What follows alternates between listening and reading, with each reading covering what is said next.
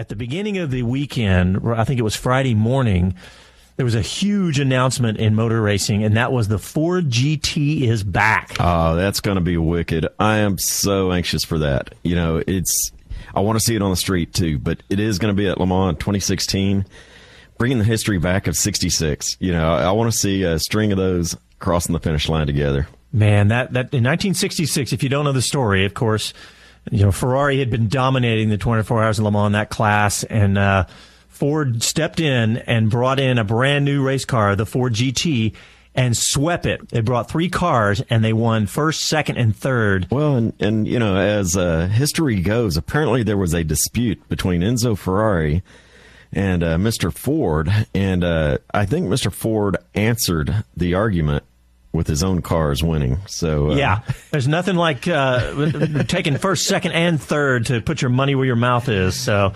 Uh, but the Ford GT is back, and if you haven't seen pictures of this car, go look at our Twitter feed because it is gorgeous. The street car, I, I really, I mean, I, I'm I'm totally fascinated by this car. The street car is probably as good a looking supercar as there is, and of course, the race car is very similar. It is, and in fact, there's a video that was put out the end of the week here before Le Mans started, and it is great. You know, it captures some of the history, captures the development, and you see the familiar lines, and uh, you know, as they modernized it. So really cool. Yeah, and of course they're running their they call it their EcoBoost brand, and it's a it's a, a twin turbocharged three and a half liter six.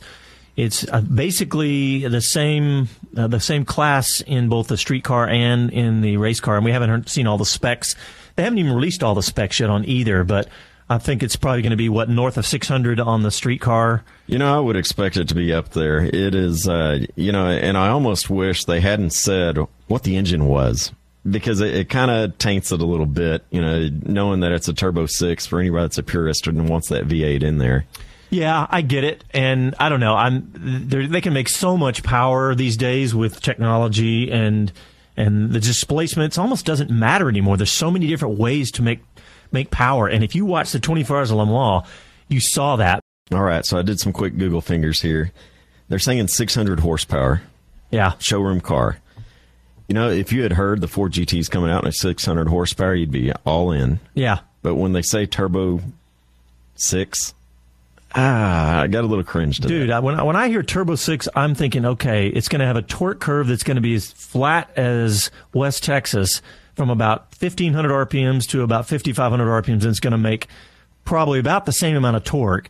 So, yeah, I, I know what you mean, and I, I agree, but I also know that it's not going to be it, it's not going to be a disadvantage at all, either on the street or on the racetrack. I'll tell you what, you get one, I'll get one. We'll figure it out. I like that. I like that idea. Come on, Mr. Ford.